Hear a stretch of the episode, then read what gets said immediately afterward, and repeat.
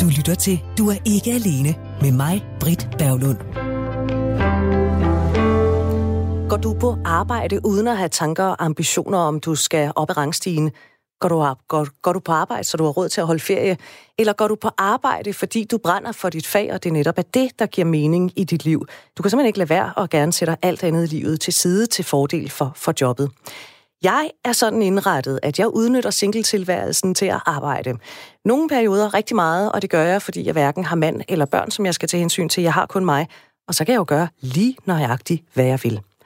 Jeg kan lide mit arbejde, og oven i købet, så er det sådan, at jeg føler mig ret heldig, fordi jeg efterhånden øh, i en del år har fundet den hylde, hvor jeg ligesom hører til på. Havde jeg nu en kæreste, ville jeg så skrue ned? Mm, formentlig. Er det her hunden, der bider sig selv i halen, fordi i stedet for at bruge tid på at finde en mand, så bruger jeg tiden på at arbejde, både det lønnede og det ulønnede. Hvis nu jeg skruede ned, vil jeg så bruge tiden på at finde en mand, for ja, jeg vil da gerne have en partner. Det er simpelthen et spørgsmål, der kommer til at stå og blafre i vinden.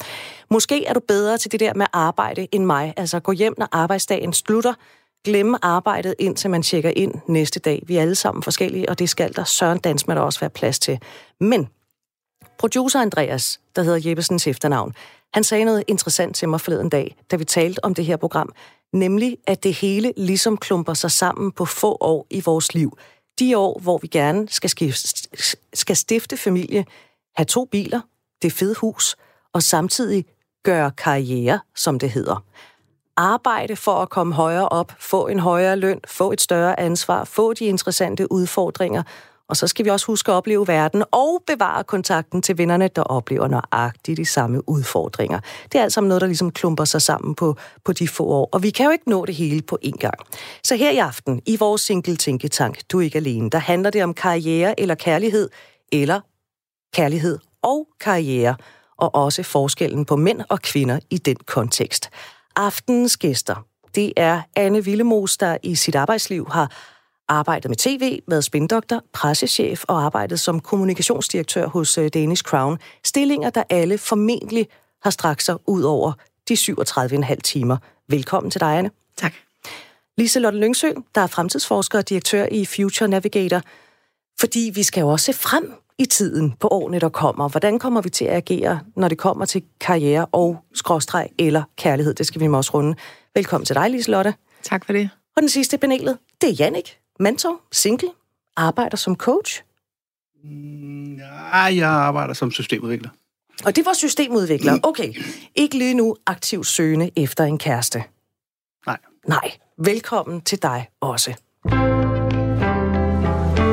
Anne Willemus, jeg kan godt tænke mig at ligge ud hos dig, fordi du er single. Det har du været i nogle år. Øh, når man ser ned over dit CV, så er det sådan øh, relativt høje stillinger, der præger det. Nu sagde jeg, at du formentlig har arbejdet mere end 37,5 timer om ugen. Passer det? Det passer rigtig godt. Og meget, det har jo været, fordi det var sjovt. Mm. Hvor meget har du arbejdet? Ej, jeg vil sige, de der 10 år øh, i Danish Crown, der var det, der var det typisk øh, 80 timer. 80 timer? Og så er der jo ikke sådan mange minutter tilbage til hverken at bage spelt muffins til børn i en børnehave, eller til at holde i hånd med nogen. Karriere. Hvis man slår ordet op, så står der blandt andet, og nu citerer jeg, livsform, hvor man prioriterer arbejdslivet og det at tjene penge højere end familielivet og det sociale liv. Anne Vilmos, har du prioriteret kærlighed eller karriere over kærlighed? Ja, må jeg ikke sige, for, for et par år siden var jeg med i, øh, i et radioprogram, mens jeg stadigvæk var øh, direktør, og jeg hænger der i det, der hedder slusen, inden jeg bliver lukket igennem, og kan derfor høre, hvordan jeg bliver øh, præsenteret. Der siger så et menneske, med os har vi nu en Vilmo, som har fravalgt øh, børn og familie. Og der sad jeg alligevel lidt og tænkte, ah, er det nu den rigtige måde lige at sige det på? Og der synes jeg var nødt til at lægge ud med det i programmet og sige, det er jo ikke sådan, at, at i mit liv har der på et tidspunkt stået en dejlig mand. Det har der gjort nogle gange, men ikke noget, der skulle udvikle sig, lad os sige det sådan. Øhm, og så har jeg sagt, ved du, det med kærlighed, det, det, det bruger vi ikke, det er ikke, det er ikke meget for. Så det er ikke, fordi jeg har fravalgt det, men, men det er da blevet sådan over tid, at de sidste mange år, jeg har lejet direktør, så var jeg også altid lettet over, punkt 1, der ikke sad nogen i min sofa, når jeg kom hjem, for der kunne jeg ikke mere. Punkt 2, at jeg aldrig sad med den dårlige samvittighed over, at jeg også skulle have været et andet sted, fordi så tror jeg ikke, det kunne have ladet sig gøre.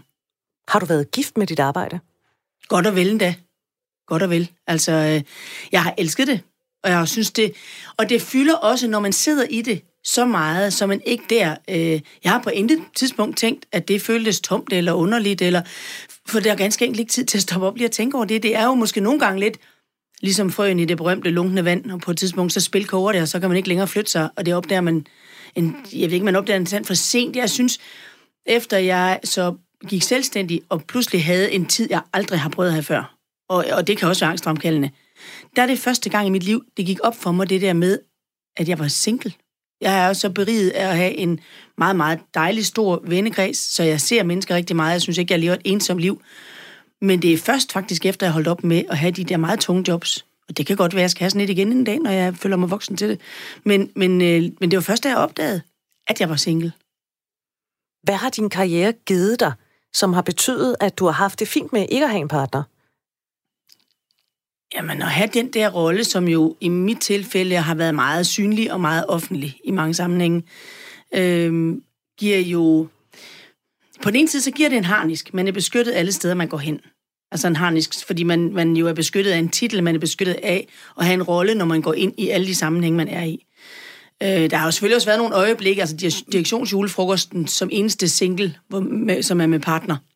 Og ovenikøbet eneste kvindelige direktør. Ja. Det kan godt være et antropologisk studie og en lidt lang aften. Øhm, fordi der kan man godt have mandlige kolleger, som siger, nu giver vi den rigtig los, og det er dejligt. Men der ved man godt som kvinder, der er en forskel i arbejdsmarkedet. Det er jo ikke nyt, at jeg står og tænder med min fire bord til sådan en festival, fordi så kan vi jo ikke have møder mandagen. Øhm, og der er selvfølgelig nogle, nogle forskelle. Men det har da fyldt meget, det har fyldt meget også i en, i en oplevelse af identitet, som jeg har brugt rigtig mange kræfter på efterfølgende at finde ud af, hvis ikke jeg er Miss Piggy, hvem er jeg så? Og hvis jeg, altså jeg kan tage mig selv i stadigvæk efter fire år, når folk spørger, hvad laver du så? Så siger jeg sådan som fireårig ned i sandkassen, jeg laver bare mig selv. Og det er måske heller ikke helt rigtigt, for jeg har sådan til nogle store kunder og, og laver, holder mange foredrag og sådan noget. Men jeg kan sådan tage mig selv, jeg føler, at Nå, nu er jeg jo ikke nogen mere. Ej. Og der er det da klart, der havde været øjeblikke, hvor det var nemmere at sige vi. Fordi så man, det er også en identitet. Ikke? Det er jo også en identitet at være mor, det er også en identitet at være ægtefælle. Og de identiteter har jeg jo ikke i mit liv. Jeg vil så også gerne sige, at jeg er jo over tid blevet altså samlivsugegnet på den store klinge. Øh, I dag vil jeg også være jeg ville være grov ked af, at der sad nogen hjemme i min sofa, når kom hjem. Det ville altså. Medmindre det er nogen, jeg har inviteret, og jeg kan sige til, at nu er en god idé, at du går hjem igen. Øh, du har simpelthen ikke det store behov for, at manden han flytter ind med alle de interesser, han nu har for Lego eller noget andet, eller? Jeg, jeg synes, jeg har været...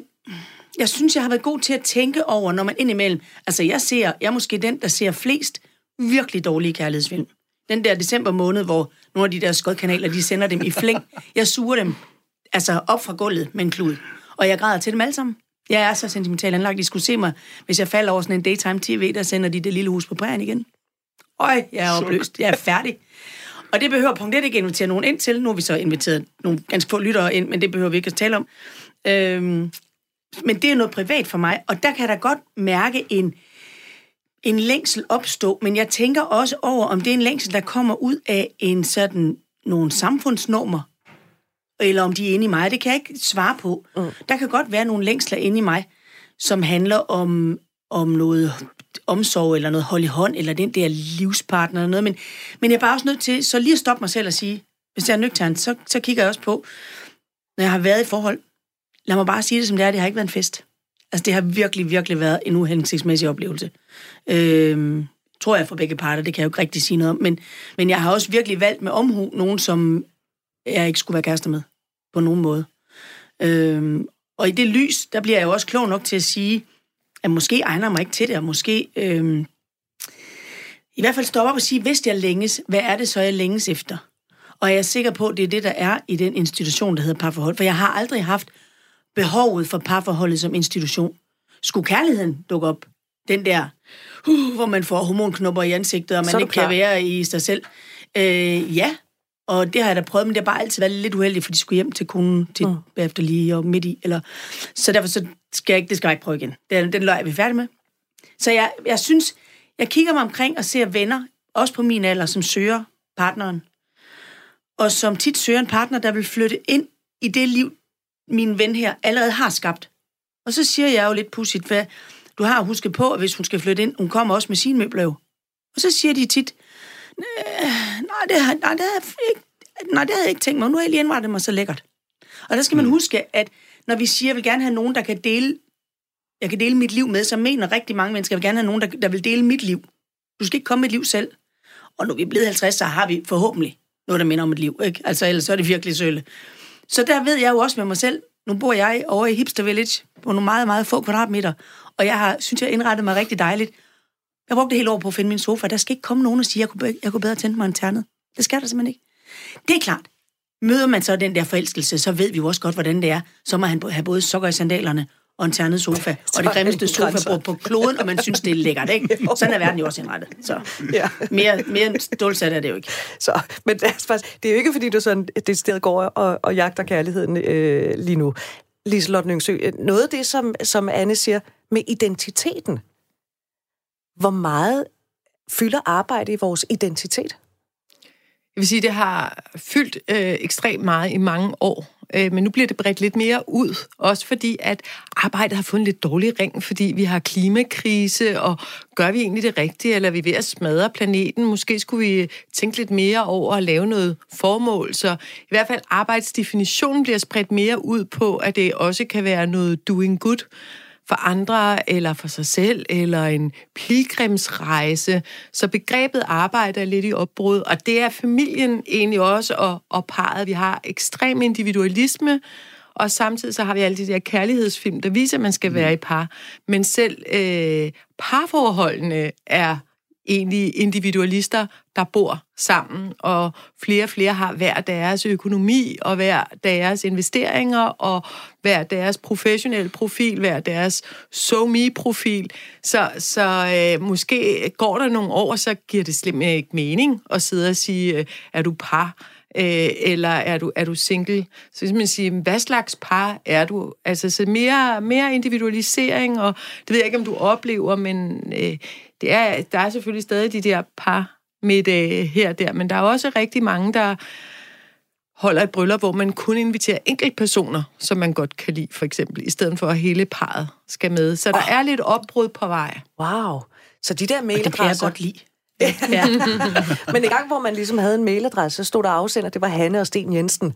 Altså nu er det Hanne Jensen og Sten Jensen. Og der havde man også en telefon, hvor familien tog telefonen. Man ikke? vidste Men i aldrig, hvem dag, der så, tog den. øh, Ja. så er det en mobiltelefon, og så ved man godt, hvem man ringer til. Ja. Hvor meget betyder arbejde for din identitet, Jannik Mansov? Det har svinget meget. Lige nu betyder det en del, tror jeg. Nu sagde du, at jeg er coach. Øh, ja, det er jo sådan min hobby, men øh, det er jo IT, jeg arbejder med, og det, det er softwareudvikling. Men for mig, så er det jo min faglighed, den, den betyder mere end kæreste i øjeblikket. Og så er det bare det. Så er det der, jeg lægger alle mine kugler. Men sådan har det ikke altid været. Nej, det er der svinget. Det livet bevæger sig i bølger, og nogle gange er man på toppen, og andre gange er man i en bakkedal. Og det er sådan lidt, hvad der er mest behov for. Altså, hvor, hvor er der mest uro i baglandet, så er det der, man sætter mest ind. Ja. Anne Willemos, øh, du har igennem årene været en single-karriere øh, kvinde. Kan man ikke godt sige karrierekvinde? Jeg elsker det ord, især fordi... Øh, Åh, når nej, man nu bliver ved jeg mødt... ikke, hvad der kommer. Nej, nej, men jeg elsker det ord, fordi øh, sproget fortæller meget om vores øh, samfund, og der er jo øh, ikke, ikke et ord, der hedder karrieremand. Det er der ikke noget, der hedder. Er det, det- det, er det ikke sjovt? Det har jeg Ja. aldrig tænkt over. Nej, der Men det har jeg tænkt meget over, fordi dumt. de gange, jeg er blevet mødt med folk, der siger, Nå, når du er sådan en, altså sådan en øh, karrierekvinde, det, det ringer aldrig af noget lækkert, det gør det ikke, vel? Det ringer af sådan noget, der hedder, ej, hvor er du øh, nederen type, som min nevøer vil sige. Godt. Øh, men karrieremand findes der ikke noget, der hedder. Til gengæld kan man være en familiefar, men man kan ikke være en familiemor. Ved du hvad, jeg, Fordi hop, mor er bare en, har familie jo. Interessant. jeg er simpelthen hoppet direkte ned i den fælde der. Det er jeg så ked af. Jeg sagt, lad mig omformulere. Du er jo en single kvinde, der har haft den karrieremæssige snude nede i sporet. Kan du, kan du klare den? Ja. Godt. Hvordan har du oplevet, at mænd så har set på dig? Jamen i virkeligheden så hænger det der sammen med det der med karrieremand og karrierekvinde, fordi det hænger jo sammen med, at der være- at have- være en kvinde, der har karriere, stadigvæk. Nu ved jeg godt, der er gået inflation i år, så der er rigtig mange projektledere synes også, de har, det, det er også en karriere. Det kan også være en karriere at være næsten pædagogmedhjælper, og ikke et ondt ord om dem til noget, den har jeg også været. Men, men hvis vi nu skal lige sige, at det, altså det, vi forstår ved karriere, det er, at vi ligger op i et, et ledelseslag, sådan ret højt på niveau, og, og, øh, og har et job med, med noget ledelsesansvar og sådan nogle ting. Er det det? Nej, det ved jeg ikke, om det er, men... Det er vel men, noget faglighed, du sætter alt ind på, og så er det det, der tager din tid og din energi. Jeg, jeg vil sige, at jeg laver karriere, men jeg er på ingen måde i ledelse. Nej. Men, Jeg er i en faglighed. Men hvis man nu slår ordet karriere op, som Ja. jeg jo havde gjort, ikke? livsform, hvor man prioriterer arbejdslivet og det at tjene penge højere end familielivet og Ja. det sociale liv. Jeg prioriterer min faglighed højt. Det er der karriere. Mm. Så du har en karriere også, ja? Ja, det vil jeg sige. Ja. Men, og, men og det var derfor, jeg sagde, hvor, hvor ligger vi snittet? Fordi så kan vi kalde det noget andet, for jeg ved godt, hvad det er, du, du spørger til i virkeligheden. Ikke? Hvordan bliver man kigget på? Og man er jo både... Øh, Når man er en boss lady. ja, ikke? Sådan en... Ja, lige præcis. Øh, og på den ene side, så er man øh, i alle sammenhænge... Øh, man er interessant på den der måde, man er også en trussel. Det- Der går sport i at se, om, man, om de kan knække en. Og det foregår på den sødeste måde i verden. Det gør det. Og den ultimative, nu er det søndag aften, så må vi godt sige det, som det er. Ikke? Nu har vi folk fået lagt børnene i seng og sådan noget. Den ultimative måde, du kan øhm, øhm, besidde en kvinde på, eller få øhm, overtage hende, eller hvad vi skal kalde det, nedlægge hende, det er jo at nedlægge hende. Altså, der er jo noget fysiologisk i sex, som hedder, den ene trænger ind i den anden. Og der er jo et element af det, og nu siger jeg jo, skal jeg skynde mig at sige, at jeg har sørget med ikke haft sådan noget på øh, direktionsgangen overhovedet, fordi det lærer man ret hurtigt, den leg skal vi ikke lege. Men, øh, men der er til gengæld også noget omkring, altså man diskuterer jo meget det der med kvinder på direktionsgangen, så sent som i øh, den øh, forgangne uge, har der været øh, endnu et indlæg om, at det var smart, hvis vi ikke klædte os udfordrende, eller ikke gik i høje sko, eller... Og så er der jo rigtig mange, der lynhurtigt reagerer, nej, kvinder skal have sørme lov til at se ud, som de gerne vil. Og så siger jeg, ah, kunne vi lige prøve at nuancere det der? Altså, og jeg kan jo for egen regning sige, da jeg sagde ja til jobbet som første kvindelige direktør i landets fjerde største selskab, så gik jeg ud og købte, for nu siger det lige ud, BH'er, som man ikke kunne se. Altså, der var, det var slut med blonder, og det var slut med sådan noget balkonette. Nu er jeg jo ikke et strygebræt, kan man, nu skal vi sige det pænt, ikke? men altså, der er noget, der skal holdes på plads. Og det var vigtigt for mig, at mine, og nu siger det lige ud, at mine bryster ikke ankom til møderne for lang tid før jeg selv gjorde. Fordi, ja, det kan du da godt gøre, det er da også sjovt at være en, der bliver kigget på, men så skal du ikke regne med, at de også kan høre, hvad du siger. Og den idé om, at vi skal have lov at være rigtig meget kvinder, nej, på en direktionsgang, der er vi mennesker. Mænd er jo heller ikke, de kommer, har jo heller ikke spændt deres ting op på en måde, så det er meget i, i øjnefaldene, hvis de har, så er det rigtig uhensigtsmæssigt, ikke? Så, så der mener jeg jo i virkeligheden, at der skal vi have så meget respekt for arbejdsfællesskabet, at vi ikke der sidder og, og strider med, at jeg vil altså gerne betragtes som kvinde. Nej, jeg vil gerne betragtes som intelligent. når jeg Og går som menneske. Og som menneske. Og som direktør. Jeg ikke, går ikke på arbejde som Anne. Jeg går på arbejde som direktør. Det er ja. ret vigtigt for mig. Ja. Og, og der vil jeg sige, hvordan har mænd så kigget på det? Så er det klart, når du er den eneste kvinde i et rum med 22 mænd, eller ude på rejse med 22 mænd, så vil der også være elementer af sådan noget øhm, usikkerhed. Man ødelægger jo stemningen for hunde, ikke? Fuldstændig. Altså, Der er når man nogle- kommer af kvinde. Ja, der er nogle Ja. vittigheder, de ikke synes, de kan fyre af mere, og øh, sælgerne skal ikke på stripklub, hvis man er med. Og, altså, der er simpelthen nogle ting, som, som bare gør, at man, man er irriterende. Og der sker det for os alle sammen det, at så længe du er den eneste kvinde i det rum, så stikker du ud fra den mængde. Så bliver du synlig. Øh, hvis vi nu havde været halv af hver, så havde det at være kvinde og agere som en kvinde i det rum, ikke været sådan noget, men det er også bare dejligt mærkeligt. Så havde det været, en, så er der input fra flere forskellige. Men det er klart, som den eneste kvinde bliver du mærkelig. Så jeg har da oplevet at blive... Jeg vil sige det sådan, at en af de sætninger, jeg virkelig kan blive træt ved, det er, øhm, mænd, der lidt lummert siger, øh, nu skal du vide om mig, jeg er sådan en, der er, jeg er så rigtig god til stærke kvinder. Og jeg tænker, så har du bare ikke set mig tude til lille hus på prærien. Jeg er sgu da ikke en stærk kvinde, jeg er klog, det er noget andet. Men det er ikke. Det der med at tro, at, at kompetence er det samme som styrke. Og hvad vil det sige at være en stærk kvinde? Altså, Ja, lige præcis. Prøv, at- jeg bor alene, så jeg er nødt til, fordi jeg lige nu er en selvstændig fattig røv, så er jeg nødt til at finde ud af at skille min opvaskemaskine ad, og mit toilet ad, når det går i stykker. Det der gør da ikke mig til en stærk kvinde. Jeg kører også i en stor narkoslæde. Det gør man ikke til en stærk kvinde. Jeg har da haft kærester, der var kærester med min bil. Fordi det gjorde mig interessant. Altså, så det der styrke, det er noget underligt noget, at vi snakker om det, synes jeg, i den sammenhæng. Og Jannik, når du hører ord, eller ordene stærk kvinde, Mm. hvad tænker du så? Tænker du, åh, lad mig komme væk, eller gud, var interessant, fordi så kan hun noget, som jeg ikke kan, eller Jamen, jeg spørger lige præcis mig selv om det samme. Hvad er en stærk kvinde? Hvad betyder det der stærk? ja. Det er det første, jeg tænker. Og jeg tænker lige, jeg synes, du sagde mange gode ting omkring direktørgangen, som jeg godt kunne tænke mig måske drøber lidt ned i lagene til menigvældet, om man så må sige. Men-. Det, det her med at øh, være ene hane i kurven, eller være single kvinde på direktør, direktionsgangen. Jeg tror, det er det samme, at øh, der kommer en ind og bryder stemningen for flertallet. Ikke? Og jeg tror, at øh, hvis vi nu alle sammen så lidt hinanden lidt mere som mennesker, så vil det, så vil det give noget andet. Og jeg er sikker på, at øh, der vil... Jeg har været i miljøer, hvor der sagtens skulle komme nogle, nogle både svedige og drøbende øh, jokes i et blandet forum. Så det er ikke det der med at være kvinde eller mand, eller et mixet forum. Det er måske det der med at være den ene af den ene slags, og mange af den anden, ikke? Prøv, jeg kan være vidtigheder, ja. lummervidtigheder, end de fleste mænd, jeg kender. Men igen, der, så siger jeg, at hvis vi går ind på direktionsgangen og have, skal have et professionelt samarbejde, så skal vi måske ikke tage vores øh, øh kønsorganer med derind. Vel? Altså, der er sådan et eller andet, der hedder... Og der oplever jeg jo, at der kan jeg godt støde ind i rigtig mange mænd, som ikke har læst den sætning endnu. Ikke? Og, som tror, og, og som tror, det er en måde at vinde magt på. Øh, og hvor jeg bare, der jeg bliver helt stille. Der er også nogle basale ting, der hedder ja. som kvinde, som eneste kvinde til et møde, oppe på det niveau. Det er vigtigt, at vi taler om, vi, vi figurerer det op, fordi der er en magtkamp i det lag at øh, der er det klart, øh, og det lærte jeg helt tilbage, da jeg var spindoktor for Rit Bjergård, at hvis du er den eneste kvinde, så skal du, uanset hvor service-minded du er, du lad være med at tilbyde hen kaffen. Fordi på 30 sekunder, og det er ubevidst, men du bliver sekretær. Og der er ikke noget dårligt at sige om sekretær i den her verden, men, men hvis du sidder derinde i det rum, og de tænker, at du er sekretæren, så er der ingen, der kan høre, hvad du siger, hvis du skal have et mandat. Det her, det minder mig om, kan I huske, at der var valgkamp, hvor der var en mandlig politiker, der bad en kvindelig politiker om at hente en kop kaffe, fordi han ikke vidste, at hun var partileder. Nå, det er Anne Villebos, der talte her, Jannik Mansov også i studiet, og så Lise Lotte Lyngsø, som jo er fremtidsforsker og også direktør, nemlig i Future Navigator. Kan du genkende noget af det her, som, som Anne siger med, at det kunne måske være meget fedt, hvis vi var mennesker i stedet for mænd og kvinder. Det er i hvert fald en rigtig vigtig trend blandt de unge. De vil slet ikke sige, om de er til kvinder eller mænd, de er til mennesker.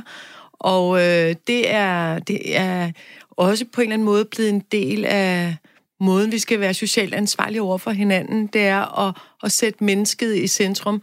Det er en, det er en rigtig stærk øh, drivkraft, og jeg tror også, at den kommer i kraft af, at vi er blevet mere og mere globale. Vi ser nogle arabiske lande, for eksempel, hvor kønsrollerne øh, stadig er strengt, og der er stadig er burka og niqab.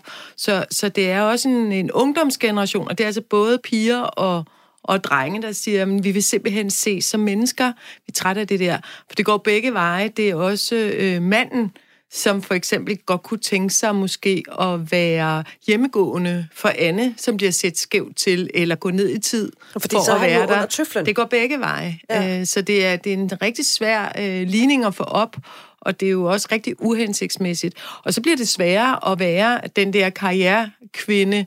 Man kunne jo godt øh, være karrierekvinde med børn, måske der i andre lande, men nu bliver det forbudt at have au pair. Børneinstitutionerne er åbne mellem 9 og 17, og så har vi de der 68 generations forældre, som ved Gud også selv er på arbejdet. Så der er, der er virkelig ikke ret meget, men der er også en, en gruppe, som så alligevel vælger at få nogle børn selv. Øh, men det er mega svært at, at få til at gå op, så det er meget enten eller valg. Vi kunne godt tænke os at have det der velfærdsstat, hvor at der er frit valg på alle hylder. I princippet er det det ikke du, øh, så altså, jeg kan godt se det dilemma, at, at du har været i. Der er ikke nogen, der har givet dig et valg. Altså, siger du ja til det job, så er valget truffet for dig, vil jeg Og det er helt øh, mene. Ja, og kunne jeg jo øh, supplere med den der, der hedder, øh, jeg, jeg møder jævnligt sådan lidt yngre kvinder, som, som tror, man kan bruge 80% af sin tid øh, på arbejdet, og 80% af sin tid på sine børn. Og så siger jeg bare, at de er så dårlige til matematik, der er 100 at gøre med i alt. Og det der med at vælge, det tror jeg har været, er, har været og er kvindernes... Ja, det er en problemstilling, vi skal arbejde lidt med. Den der med at forstå, at et valg altid også er et fravalg. Og jeg, jeg tog jo ikke det job og sagde dag et, nu kan jeg jo godt fortælle her så mange år efter, at faktisk bliver jeg spurgt ind i det rum, hvor der sad en headhunter og noget. Øh, jeg var 37, og så siger øh, den daværende administrerende direktør, og hvad med børn? Og I skulle se set headhunter, han sad over hjørnet, han var helt oppe i væggen. Det må man jo ganske enkelt ikke spørge om. Og jeg synes, det var så befriende, han spurgte. Fordi en alder 37, jeg var da ked af, hvis han tog for givet, at, at den tanke var, jeg, var helt parkeret. For det var den ikke. Jeg, jeg levede i et parforhold, som var ualmindeligt dårligt på det tidspunkt. Så, så det vidste jeg godt, det var i hvert fald ikke i den pakke. Men der var der stadigvæk nogen over løb på. Så jeg var så lettet over, at han spurgte. Og så sagde jeg til ham, den tanke har jeg da ikke tændt færdig. Men jeg er jo ikke så naiv, at jeg tror, at inden for det første år, der kan jeg komme og sige, i job, hvor jeg skal, altså, jeg skal ikke vende en flåde, eller en, en supertanker, jeg skal vende en hel flåde af supertanker i en virkelig bad standing situation. Så jeg er ikke så naiv. Jeg tror, at inden for det første år, der kommer og siger, bye bye, jeg tager lige et år. Vel? Så, så så det har, det har jeg selvfølgelig tænkt over, men jeg kan ikke svare dig. Jeg fortalte om den historie, det er jo 15 år siden, er det mere? Ja, det er, det er 15 år siden. Hmm. Til en uh, middag bagefter med sådan otte kvinder, og det delte simpelthen bordet i to halvdele. Den ene var altså, så forarvet over, at han kunne tillade sig at spørge dem sådan noget. Det var virkelig ikke hans... Øh, og den anden forstod godt mit, min pointe, for jeg synes, det var så dejligt, at han ikke tog for givet, at den tanke var slut for mit vedkommende. Men da jeg sad i jobbet, der er også nødt til at sige, det havde været klart valgt, det hedder, det job kan jeg ikke sidde i, hvis der kommer børn. Hvis de er små. Altså, og det er de jo naturligt. Det er de som regel, når de kommer lige i starten, har jeg læst mig til. Ikke? Jeg har jo, erfaring ja, med det selv. har jeg også hørt noget Men jeg, må, jeg godt, må jeg godt spørge om noget herovre? Ja, ligesom, du må, altid, ekspert du må altid spørge dem. Jeg synes nemlig også, jeg oplever, at i den yngre generation, at der er der, og det er på rigtig mange områder, øh, lidt mindre af sådan noget defineret kønsidentitet, og også lidt mindre af sådan noget, øh, der er også lidt mindre reaktion for eksempel på, altså nu er jeg jo ikke the boss lady mere, nu er jeg bare has, has been Miss Piggy, der holder foredrag, men, men jeg synes, når jeg møder dem, der er ikke den der sådan blanding af, øh, der var en, der kaldte mig, øh, øh, du er, øh, ikke skræmmende, det var noget, der var endnu værre, øh, når på et tidspunkt, som, som var lidt fascineret, men også synes, det var frygteligt lidt, at jeg var så stærk, som jeg var, eller det, det kaldte han det. Øh, jeg synes, jeg oplever, når de er 30 eller 35, så har de ikke den reaktion. De kan på en helt anden måde sige, hvad var interessant, det vil jeg godt det vide noget om, uden der ligger i det, nå, nå, nå, nå, så, nå, så har du nok været noget, var, var, var, var, var. Jeg har lige haft middag med sådan en, der sad og talte sådan til mig, og jeg tænkte, hvornår må du gå hjem? Rigtig snart, tænker jeg. Men de yngre, jeg kan bare ikke lade være med at tænke, at det, var vi også sådan, da vi var 30? Forsvinder det, når de bliver ældre? Det håber jeg ikke. Eller er det en tendens? Er det bare, fordi vi er blevet lidt gamle, og så kigger vi på dem og siger, nej, var det sødt, de, de er lidt mere rummelige og noget? Nej, det, er- det er helt klart en tendens, at den er kommet med, at vi lever et mere multikulturelt samfund, og der skal være plads til at være individer. Og så tror jeg også, der er sådan en teknologisk grund til det. Og det er, jo, det er jo det her med, at vi får kunstig intelligens, og vi kan gå ned på individniveau lige pludselig. Vi behøver ikke at segmentere, som man har kunne før, at du er den kategori, at du er den kategori. Sådan lidt mere business-markedsføring-agtig. Øh, Der er der simpelthen plads til et lille land med 5 millioner mennesker, at man kan kigge på hver enkelt individ og simpelthen zoome ind på, når du er sådan, når du er sådan, og det er din holdning. Så øh, vi bliver meget mere... Øh, individgjorte. Altså, jeg vil mere øh, sige, at det er også svært, øh, når man så ser på, at vi skal have sammenhængskraft i samfundet, og hvem skal passe på de ældre, og hvornår rækker vi så ud? Hvornår øh, kan vi lægge vores øh, karriere lidt fra os og prioritere andre? Og der står vi over for, for en kæmpe krise, fordi at gået fra at være ja, 18 procent, der ikke gad deres gamle mor og far, for eksempel, til at være 25 procent, der ikke orker. Så, så det der med, at vi har nok i os selv, det koster altså, øh, hvis vi samtidig skal have en velfærdsstat til at fungere. Og der er det vigtigt, at man, man finder en ny måde at lave familier på.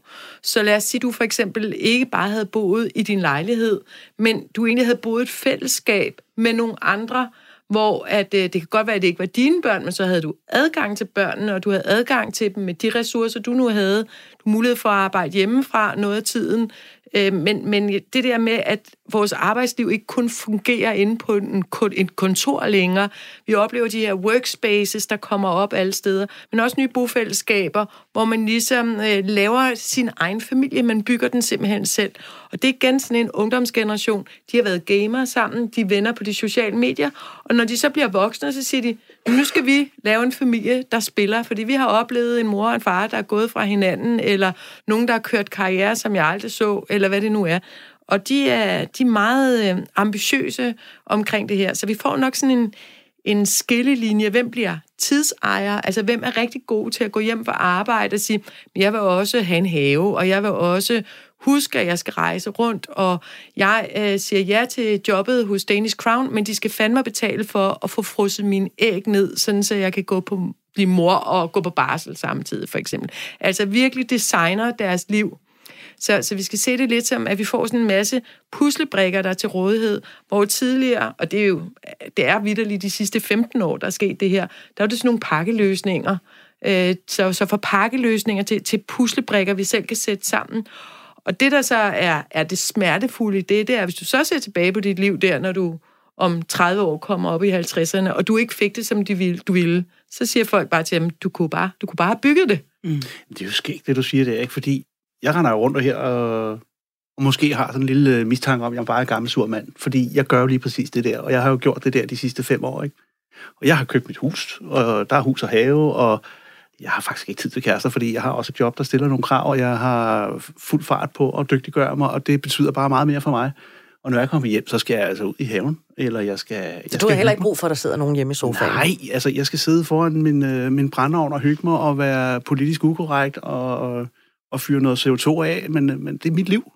Altså der kan vi se på for eksempel en kultur som Japan, hvor der virkelig er karrieremennesker, hverken kvinder eller mænd, men de giver den bare gas. Og der, øh, der finder man så nogle nye løsninger. Du kan, du kan ringe til en professionel krammer, der kommer hjem og, og simpelthen ligger med dig i sofaen og trøster dig, når du ser et lille hus på prærien. Og så smutter de igen. Jamen, jeg vil ikke afvise Og hvis du godt kan, kan lide dem hjem, så giver I hinanden god rating. Og så har I drukket noget hyggelig urtete sammen, god, og det har været en dejlig aften. En god rating. Nå, rating, rating. undskyld. Ja, ja altså... Ja fra 1 til 5 stjerner. Nej, nej, nej. Hvis ikke det er på Facebook, så, har det, så gælder det ikke. Øh, og alternativet, som der er jo så nogle mænd, der siger, at det vil de altså hellere, end at have sådan en sur kone, der siger, at du aldrig er hjemme, det er jo at få en silikonekone. Mm. Altså, som taler med dig, og som altid siger, ja, ja. ja, jeg har også set de der kommentarprogrammer, og udover at sige ja, så siger, så siger hun også midt i samtalen, vil du gerne have, at jeg river den af på dig? og der tænker jeg bare, det er også en mærkelig snak at have kun, altså kun den snak. Ja, det er rigtigt. Og jeg tænker, det siger jo noget om de mænd, der siger, at det er den eneste samtale, jeg har lyst til at have med det, det menneske. Det, her, det er simpelthen mit cue, at vi lige hopper over i et andet spor. Du lytter til Radio 4. Og det her, det er, at du ikke er alene, hvor vi i aften taler om, ja, det kan godt være, du bliver overrasket, hvis du lige har tændt din radio, men det handler faktisk om karriere og kærlighed. Øh, er det muligt at forene karriere med kærlighedsliv, eller er det som at forsøge at blande det berømte olie sammen med vand? Her i studiet, der sidder Anne Villemos, Jannik Mansov og øh, Lotte Lyngsø. Og vi forsøger at finde ud af, om vi kan forene de her to størrelser, kærlighed og, og karriere. Men et er, når man står med karrieren og skal vurdere, om øh, den kan stå mål med den helt store kærlighed hvad kan det betyde for ens kærlighedsliv, når man også gerne vil forsøge at skabe sig en karriere. Og nu skal I hilse på en mand. Det er Peter Bang Fausting, Fasting Bauer. Peter Bang Fasting Bauer. Headhunter og partner i rekrutteringsfirmaet Human Trust. Velkommen til, Peter. Undskyld, jeg fik dit navn forkert. Det er ikke spor. Tak for det. Hvor ofte spørger du ind til øh, folks civilstatus, når du sidder som headhunter og interviewer folk? Jamen, vores tilgang til det, det er, at vi siger, at i enhver rekruttering, der arbejder vi ud fra, at det er det hele menneske, som vi gerne vil, øh, vil have et indblik i. Og derfor spørger vi hver eneste gang om, øh, om civilstatus og, øh, og hvordan ens øh, siger, privatliv sådan øh, i store, øh, store streger ser ud. Det, grunden til, at vi gør det, det er jo netop at sige, at, at det, der kendetegner den kandidat øh, på en arbejdsplads, og hvordan man agerer på arbejdspladsen, der vil vi jo gerne finde ud af, hvordan ser det så også ud, når man så i sit privatliv og, og sit arbejdsliv skal de to ting til, øh, ting til at smelte sammen. Så derfor vurderer vi, at det er ret væsentligt, når det er vores, øh, vores kandidater, de har øh, også privat baggrund. Anne Vilmos fortalte for lidt siden om, det er godt nok 15 år siden, at du blev spurgt om, du ville have børn. Var det sådan spørgsmålet var? Øh, mm. Er det noget, du kunne finde på at stille det spørgsmål, sådan lidt off the record? Øh, nej, og det kan jeg ikke, fordi det er en lovgivning, der siger, at det selvfølgelig ikke må, og, og så forstår jeg off record. Men det, der er vigtigt for os, det er, at altså, vi prøver egentlig at vende den rundt til at sige, at det kan godt være, at virksomheden har nogle ønsker, og vi har nogle, øh, har nogle kriterier for den kandidat, de gerne vil ansætte. Men, men det vi forsøger i, i meget høj grad at gøre, det er jo at få spurgt ind til den kandidat, vi sidder overfor og siger, jamen hvad er det, man brænder for? Hvad er det, man gerne vil? Hvordan skal rammerne for dit liv være, for at du kan passe ind i lige præcis det her job? Og det er jo ikke sådan, altså vi spørger jo ikke, om man vil have børn, eller man ikke vil have børn, men det, der er det vigtige for os, det er, at er man for eksempel single, og, øh, og der kan jo godt være nogle arbejdsgiver, der siger, puh her, øh, fedt nok, fordi så er der jo masser af fleksibilitet. og omvendt, så kan vi også godt øh, i den anden ende sige, at så har du måske nogen, der er familieliv, hvor, øh, hvor du har måske hvis en mand, kone og, og to børn. Så er der nogle arbejdsgiver, der siger, puh her, så er du jo begrænset i den her fleksibilitet. Og det er slet ikke sådan, vi ser det i dag. Fordi det er klart, at det her single-liv, øh, og, og det vil jeg sige med stor respekt, det er jo, at man som single jo har sin egen hverdag og sin egen dagsorden og sine egne tanker og planer og idéer. Øh, og det skal respekteres af arbejdsgiveren, så du kan ikke bare tage for givet, at jamen, så er der jo stor grad af fleksibilitet. Øh, og omvendt kan du ikke sige, at øh, har du en familie, så er du ikke fleksibel. Og derfor mener vi, at det er vigtigt at spørge ind til, hvor er den enkeltes mindset i det at og både omkring jobbet, men også i forhold til privatlivet, hvordan de to ting jo passer sammen eller smelter sammen. Så det er slet ikke så sort-hvidt? Det synes vi ikke, der er, at det er. Og, og netop fordi, at, at, øh, at vi arbejder meget ud fra, hvordan den enkelte er. Og, og har vi fire kandidater til et job, så kan de jo have fire vidt forskellige baggrunde, øh, og, og som hverken kan kvalificere eller diskvalificere. Men vi skal bare vide, hvad er scenariet? Og så er det det, vi snakker ud fra. Hvad, hvad siger kandidaterne til, når I ligesom spørger ind til deres privatliv på den måde? Jamen, øh, vi, går, øh, vi har sådan et, et mindset hos os, der siger, at øh, 70 procent af en rekruttering, der handler det om personlighed, indstilling og attitude, og dermed kemi. Og i det sagt, det er mennesket, vi kigger på. Og når kandidaterne bliver spurgt ind til, øh, til deres civile status eller lidt omkring deres privatliv, så fordi vi har det mindset, at det er mennesket, vi ansætter, og ikke en arbejdskraft, så synes jeg egentlig, at det bliver enormt godt modtaget. Jeg har lige mødt øh, to kandidater i dag, og, og begge kandidater har jo som det mest naturlige fortalt, jamen, og for at alt det her det kan hænge sammen, der er en meget, meget rejseaktivitet i den her opgave, men så får vi jo en snak om, hvad betyder det så for jeres privatliv, at du skal ud og rejse ekstra antal dage om måneden. Så jeg synes, det er for at give billedet af det, det, det fulde menneske, og, og hvad det er, der er behov for i opgaven, at det giver rigtig, rigtig god mening at få det her afdækket. Og, og det er klart, øh, og det har jeg også oplevet, nogle kandidater, der siger, og nej, jeg skal ikke have flere børn, eller nej, jeg skal øh, ikke have en partner. Og jeg bliver bare ved med at sige, ja, ja, det er fint nok, det siger du i dag, men hvad sker der så i morgen? Så møder du måske den eneste ene, og så skal I have børn alligevel. Så, så, og det er derfor, at jeg, altså, det, det, jeg, jeg tror ikke rigtigt, at man kan bruge det til ret meget. Det, øh, det er min og den her fordom med, at singlen er mere fri, altså det, som man i gamle dage, som du selv siger, kaldt fleksibel, det,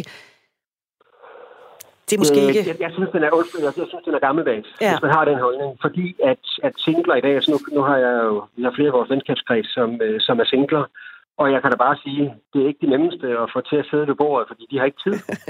og hvis du som arbejdsgiver ikke har forståelse for det, så synes jeg virkelig, at man som arbejdsgiver har et stort problem og bare tager for givet. Sådan sagde... Jeg har en anden historie, jeg ja. godt kunne tænke mig lige at bringe ind, fordi jeg, jeg, jeg har det sådan lidt i respekten for det enkelte individ. Så har jeg sådan en historie omkring, på et tidspunkt havde vi en kandidat, øh, der var single, og vi skulle have fleksibilitet og sådan nogle ting, og så siger vedkommende så, jamen du skal bare være opmærksom på, at jeg har en hund. Og for mig er det mega vigtigt, at jeg kan komme hjem og gå en tur med den hund på bestemte tidspunkter, altså selvfølgelig om aftenen, når jeg kommer hjem fra arbejde. Hvis ikke det var, en, altså hvis ikke det var vigtigt at bare kunne sige, at du kan jo arbejde øh, solen sort, og man ikke respekterer, jamen der er altså, om det så er en hund eller en, en anden familiemedlem, man, man gerne vil hjem til, så er det i hvert fald i vores verden enormt vigtigt, at den respekt, at den ligger fra arbejdsgivers side til at forstå, det det, den her person går meget op i og er vigtigt. Og, og, og netop også at sige, at vi skal ikke bare sætte, som du sagde før, det er ikke bare sort-hvid. Mm. Peter Bang, Fasting Bauer, tak fordi du vil være med her. Selv tak, og tak fordi jeg fik lov. En fornøjelse som altså er headhunter og partner i rekrutteringsfirmaet Human Trust. Og øh, Lise Lotte Lyngsø, du sidder og vifter lidt med en finger. Jamen det er fordi, at der er det dilemma, at der er sådan nogle virksomheder, som de ved jo godt, at der kommer færre og færre på arbejdsmarkedet i forhold til ældre. I dag er det 3,5, lige om lidt er det 2, øh, der er på arbejdsmarkedet i forhold til hver ældre. Så der kommer pres på så vi forudser lidt, at der kommer nogle øh, virksomheder, som vil lege familie for dig. De laver din aftensmad, de tager dit vasketøj, de giver dig massage, de giver dig dybe coaching-samtaler, de lover dig livslang læring og fine diplomer og alt muligt andet.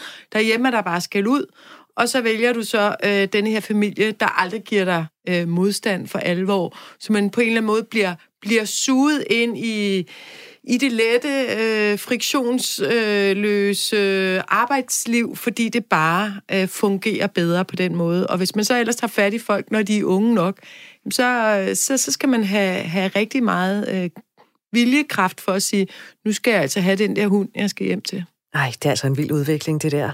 Anne Vilmos, du har selv siddet som chef. Har du skelet til kandidaters civilstatus og antal af børn på matriklen? Ja, Selvfølgelig har jeg det. Ikke i den forstand, er du single eller ikke single, fordi der synes jeg, hvis man siger det der med, om skal, skal du have børn eller ikke børn, at det kan ændre sig i morgen, det kan det, ved jeg fra egen erfaring. Så også, om man er single eller ikke single da. Altså i hvert fald, hvis man er i forhold, kan det så ændre sig til, at det er man ikke længere i morgen. Ikke? Øh, så, så derfor så, men det er klart, at har du etableret dig med, med, med tre børn, små, så det er en verden. Men jeg vil så sige, at jeg har jo ansat folk, der havde fire helt små børn, og opdagede jo, at, øh, at han... Øh, han trives bedst med ikke at møde, behøve at møde ind klokken 8, fordi han afleverede. Til gengæld, hvis jeg lå ham møde lidt blødt, så sad han der jo rask væk til 7 eller 8, fordi det er hårdt at komme hjem til fire børn. Øh, så vinder jeg jo som, ikke arbejdsgiver, men som chef i den afdeling. Jeg vinder, jeg vinder på timer, jeg vinder på indsats, jeg vinder også på stemning. Det skal man lige have forklaret i et miljø, hvor folk godt kan lide at være bundet op på, på sådan et Excel-aks-model, der hedder, vi er her for 8 til 4. Og, og dem, der er bygget sådan, og det er jo vigtigt, at det er der mange, der er, Øh, fordi i virkeligheden så består en meget stor del af vores arbejdsmarked, og det skal det også, af mennesker. Jeg plejer at sige det sådan i, en, i sådan en afdeling, som jeg for eksempel havde. Jeg opfandt min egen lille office-pakke. Der var folk, der var bygget ligesom Excel-ark. Ting står i kasser, man kan hælde en masse indhold ind i det. Facit kommer ud i enden. Det kan du ikke fifle med. De møder klokken 8, et minut i fire tasken pakket. Det er fint, det er som det skal være. Men hvis den afdeling skal fungere, skal der også være nogen, der er ligesom Word-filer, hvor der kommer en del indhold ind, man skal huske at læse både de sorte og de hvide linjer, siger min far. På de hvide står der tit mest. Øh, man kan godt trække noget grafik ind i sådan en Word-fil, men altså design bliver det aldrig, vel?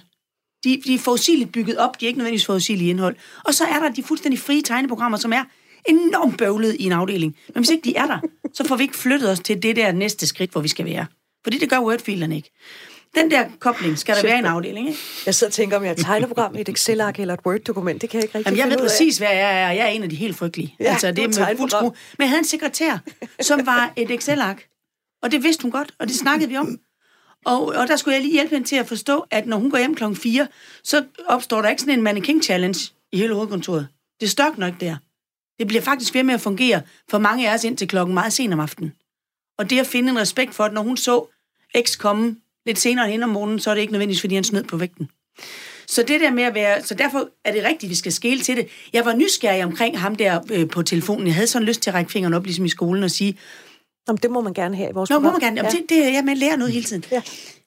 Fordi er det så det samme udfald, afhængig af, om man taler med en mand eller en kvinde? Jeg kunne godt forestille mig, at man kunne læne sig op af to meget forskellige ting, hvor man lidt synes, det var fedt, hvis kvinden var single, men manden, det var dejligt, hvis han havde en familie, for så er der nogen, der stryger skjorterne. Fordi vi skal huske, at herovre i vores lækre Københavner Osterklokke, hvor vi har flyttet os lidt fra det, og hvor de unge, de er mere, altså du skal ikke ret langt vestpå, eller bare uden for storbyen, så lever vi jo stadigvæk meget traditionelle liv. 80 procent af mænd i toplederstillinger, de er gift med en kvinde, der har en kortere uddannelse, arbejder mindre, øh, tjener mindre. Sådan er billedet stadigvæk. 80 procent Ja, af ja, og kvinder... der er lavet undersøgelser, der viser, at kvinders stressniveau stiger helt vildt, når de kommer hjem fra arbejde. Mændenes stressniveau falder. Ja. Ja. Så det er, Så der er hvis man ser på stadigvæk- arbejdstidsfordeling, så er der stadig kæmpe Den har jeg ulighed. altså lyst til at udfordre. Handler det ikke om, at I, her, I, I kvinder, I konkurrerer på, på seksualitet? Altså, kunne I ikke prøve at skrue lidt ned for det der seksualitet, og så bare prøve at være mennesker? Det, det, Hov, det, det forstår jeg ikke, det spørgsmål. Jeg troede, vi var over i vasketøjet her. Ja. Jamen, det er det der med, at øh, mændene dyrker deres karriere, og kvinderne skal sørge for at passe børnene. Hvad nu med, om I kvinder prøvede at skubbe de der børn over i favnen på mændene og sige, hey, Nå, på den din måde. del af opgaven? Men det kalder jeg ikke sex, det kalder jeg børn. Men det er, Ja, men der- jeg, det jeg starter- er helt det starter enig i, med at sex, det starter med, at, at vi, skal, vi skal have noget øremærket barsel til mænd, og nu kommer det heldigvis fra EU, men det har også taget alt, alt for lang tid, for det er helt klart, det er der mønstret bliver lavet, fordi det tager lang tid at, at lære at købe ind og skifte blæer, og hvis kvinden har haft x antal måneder til det, og manden skal lære det ved siden af oven i et fuldtidsjob, så vil der uværligt blive et mønster, øh, som bliver skævt. Så det skal gøres meget mere ligeværdigt Men fra det start. skal slet ikke komme fra regler og, og, øh, og regule- reguleringer. Det skal Det er det komme nødt fra til, fordi værdier. mændene bliver fyret fra arbejdet for deres karrierestillinger, hvis ja. de vælger at tage forældreoverlov med mindre, at der er nogen, der siger, at det skal de. Så er det simpelthen for hård en kamp, både over for deres kvinder derhjemme og på arbejdsmarkedet. Altså, jeg vil jo Men der også... ligger noget andet i det også, ikke? Fordi at øh, par, der bliver skilt med børn, hvordan er det lige fordelinger mellem øh, mænd og kvinderne i forhold til, hvem der har børnene, og hvor længe de har dem?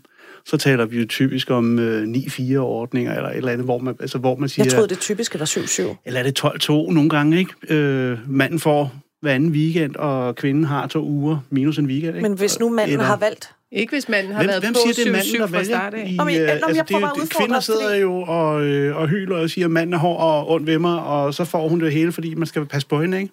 Og nu kom der simpelthen noget bitterhed ind i samtalen, som jeg slet ikke kan genkende. Jeg men har jo ikke børn. Nej, men der kom, der kom, der kom et element af, at øh, hvis kvinder kæmper for at få børnene, så lykkes det jo ikke at skabe en, øh, en, en jævnbyrdig øh, balance imellem de to. Nå, men ting. så vi, hvis vi nu skal prøve at køre tilbage til det der med arbejds, hvordan vi står på arbejdsmarkedet. Hvis nu 80 procent af mænd i toplederstillinger har det der job, der hælder til 70 timer om ugen, Ja.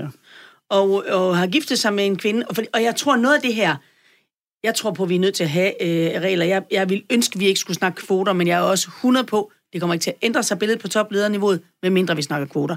For der er bag ved alt det her, er der også nogle urting, tror jeg, i vores relationer, hvor vi i Danmark, sjovt nok, er længere bagud end både de andre nordiske lande, men også faktisk en række europæiske lande. Der er blandt andet, og det, så er det ordet seksualitet jo interessant, fordi i Danmark er der, øh, jeg har en meget nær veninde i Mexico City, og jeg var nede og besøge hende og så, hvordan hun var klædt, når hun gik på arbejde. Og hun var da, altså, jeg var ikke, hun var ikke, bestemt ikke i lokal noget, men hun var meget kvindelig. Og så siger jeg til hende lige ud, altså mister du ikke mandat, hvis du ser sådan ud på job? Og hun kiggede på mig, fordi i, når vi kommer langt nok ned i Sydeuropa og Sydamerika, så er det der med kvindelighed ikke en trussel på samme måde, øh, som vi oplever hjemme. Jeg har må jeg, en lille øh, kort øh, fortælling om, jeg var så heldig at studere på Stanford for 10 år siden på deres executive program. Og der mødes vi, vi er øh, 77 mænd og 12 kvinder på sådan et hold. Det, det er jo kvotefordelingen, eller sådan, så sådan ser virkeligheden jo ud, for det er direktør det hele. En af mine rigtig nære venner, Peter fra Tyskland, og når jeg siger Tyskland, så er det fordi, han kommer ikke fra et meget patriarkalsk miljø, han kunne lige så godt komme herfra. Har et stort job, Deutsche Börse og noget. Han skal til møde i, i København på et tidspunkt. Så siger jeg til ham, sving dig lige omkring Jylland, så spiser vi sammen. Og så kan du flyve videre. Og fordi jeg er et rart menneske, kører jeg til Bilund og henter Peter. Vi kommer ud til min bil. Nu har jeg jo kun haft kørekort, så længe jeg har været direktør. Så jeg er vant til, at der er kun en, der kører min bil. Ikke fordi andre ikke må, men jeg har aldrig tænkt over det. Jeg, er jo samme livs uegnet, så jeg, jeg er jo ikke vant til, at vi er to om en bil. Vi kommer ud af lufthavnen, og så går vi begge to hen til førersiden. og, øh, og det giver et, øh, et akavet øjeblik, for jeg ved ikke, hvad han laver der. Og så siger han, fordi han er et rart menneske, han er på alder med mig, det vil sige, jeg synes jo ikke ret gammel, dengang i hvert fald, så siger han, øh, øh, do you want me to drive? Jeg kigger på ham og spørger, but why? Øh, og jeg tænker, du har aldrig været her før. Du ved ikke, hvor vi skal hen. Du vil ikke kunne forstå min GPS. What would be the upside? Og det er simpelthen, jeg forstår slet ikke spørgsmålet. Han tilbyder det, fordi han er galant. Og jeg svarer, øh, som den nævnyttige kælling, jeg kan være, det må, må godt sige om sig selv. Øh, og inde på det bliver jo, at jeg kører. Så kommer jeg til at tænke over det bagefter. Og det viser sig, at der er jo nogle spilleregler i parforholdet, jeg simpelthen ikke er bekendt med. For det her, det handler ikke om Peter. Når jeg tænker på mine to søstre, som jeg sætter meget højt, og som er meget, meget kloge, og noget nemmere at være i selskab med, end jeg er, og som har hver deres eget firma, og som har mænd og børn. Når vi mødes til familiemiddag, så er det da mændene, der kommer kørende. Altså indtil vi, de skal hjem fra middag, fordi så er det altid kvinderne, der kører. Hvis jeg siger, at det er en forsamling af 600 mennesker, så, kan de, så nikker de alle sammen. 600 ledere, de ved lige præcis, at her i Danmark er der da sådan nogle spilleregler, der hedder det er manden, der kører, indtil de har været til middag, så er det kvinden, der kører. Og så kan man godt sige, at sådan er det ikke altid, men, men så lad mig sige, nej, men sådan er det så i, i hvert fald 90 procent af tilfældene. Så vi har en, en måde at agere på i parforhold, som nok er en af mange grunde til, at jeg egner mig dårligt til det, for jeg forstår det ikke. Øh, den har servostyring og alt muligt, den er jo ikke tung eller noget. Øh, som jo gør, at når vi tager det med ind på direktionsgangen, så er der noget, der tumler for os. Skal man så række stolen ud for sin kvindelige kollega til middag, eller er hun pludselig ikke kvinde der, eller hvordan, hvordan agerer vi i de der rum? Og der, lige nu der tænker jeg, at vi behøver ikke at tage det over i den der skilsmissesituation, fordi der er jeg simpelthen underfrankeret, og har ikke en mening om det. Men, men jeg synes, når vi bliver inde på arbejdspladsen, så er der stadigvæk rigtig mange af sådan nogle grunde til. Der findes en bog, der hedder Nice Girls Don't Get the Corner Office. Og jeg købte den med store tømmermænd i en lufthavn dagen efter en nytårsaften, og tænkte, det handler ikke om mig, for så sød er jeg ikke. Jeg kom kun til side 3 og tænkte, hvem fanden har sat et webcam op inde på mit kontor? Fordi jeg kunne høre mig selv i de der dialoger, og jeg kan også høre det ringe for mine ører, når min mandlige kollega siger til mig, ja, men du er også så skrab. Skrab alligevel, synes du det? Altså mere skrab end, end, eksport, end, end sportdirekt- eksportdirektøren. Øh, nå, nej, men det, men det er jo noget andet. For der er en forventning om, at som kvinde opfylder du stadigvæk, også på arbejde, en rolle som sød, hjælpsom, samarbejdsvillig. Alt det der bløde, søde noget. Det er derfor, vi er kommunikationsdirektør eller HR-direktør, ikke? Det er alt det touchy-feely noget. Og så siger jeg bare, jeg, jeg kunne godt tænke mig på arbejdspladsen at blive målt på et menneskeparameter, og ikke på, at jeg forventer, at du er sødere end dine mandlige kolleger. Og der tror jeg, der er nogle udfordringer, vi, vi godt kunne kigge på. Og Jannik Mantov, hånden på hjertet. Ser du dine kvindelige kolleger som øh, kolleger, eller som kvindelige kolleger? Jeg ser det primært som kolleger. Og jeg kunne godt ønske mig nogle gange, at man tog den der maske af og sagde, hey, prøv lige, som du siger, Anne, prøv lige at tage mig som den menneske, jeg er, og den rolle, jeg udfylder.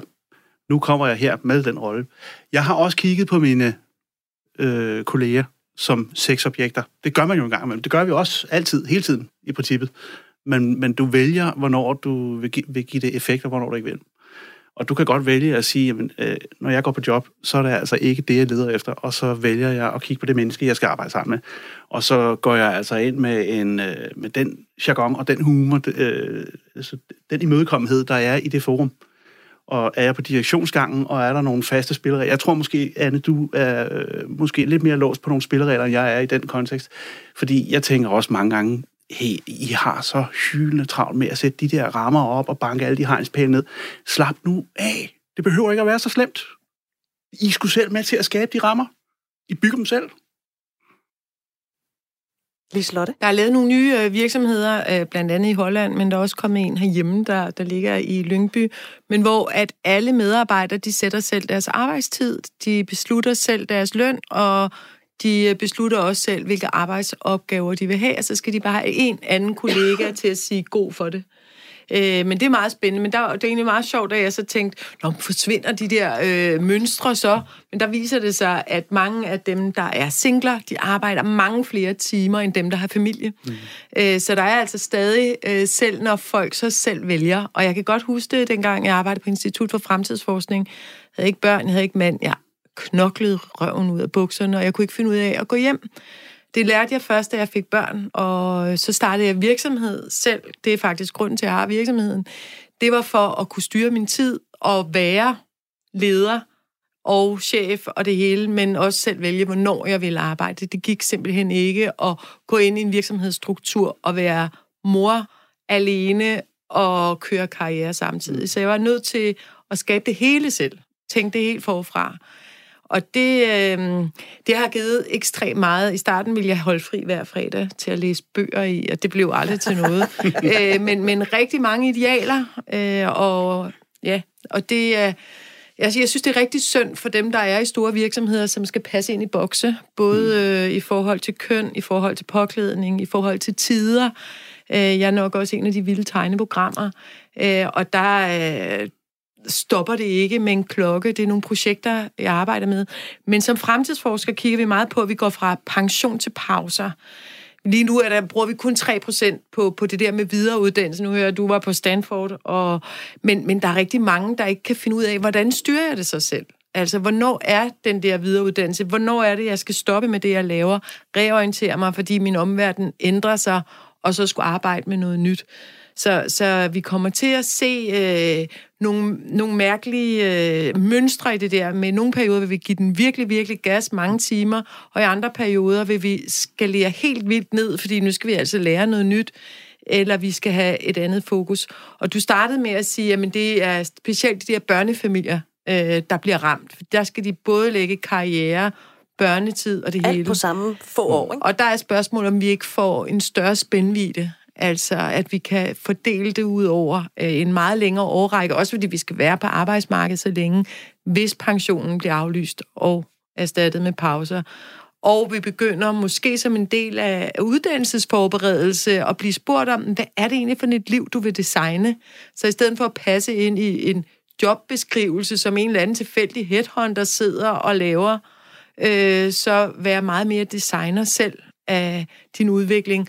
Og der tror jeg, at vi kommer til at se tilbage på det uddannelsessystem, vi har i dag. Jeg synes, det er fuldstændig gaklig gak. Jeg har de allerede talt med dem nu. De siger, at der er masser af børn helt ned til 9. klasse, der i virkeligheden går i gang med at starte egen virksomhed. De passer simpelthen ikke i det der øh, tidsregime, uddannelserne kører. Først skal du have den her uddannelse, og så må du gå i gang. Og det samme med arbejdspladserne. Mm. Så vi er sådan en opbrudstid, hvor at, øh, vi skal sørge for, at det ikke går ud over os som mennesker, at, at, at det er vi også som mennesker, der kommer til at vinde i det her. Jeg tænker også i den anden ende af livsforløbet.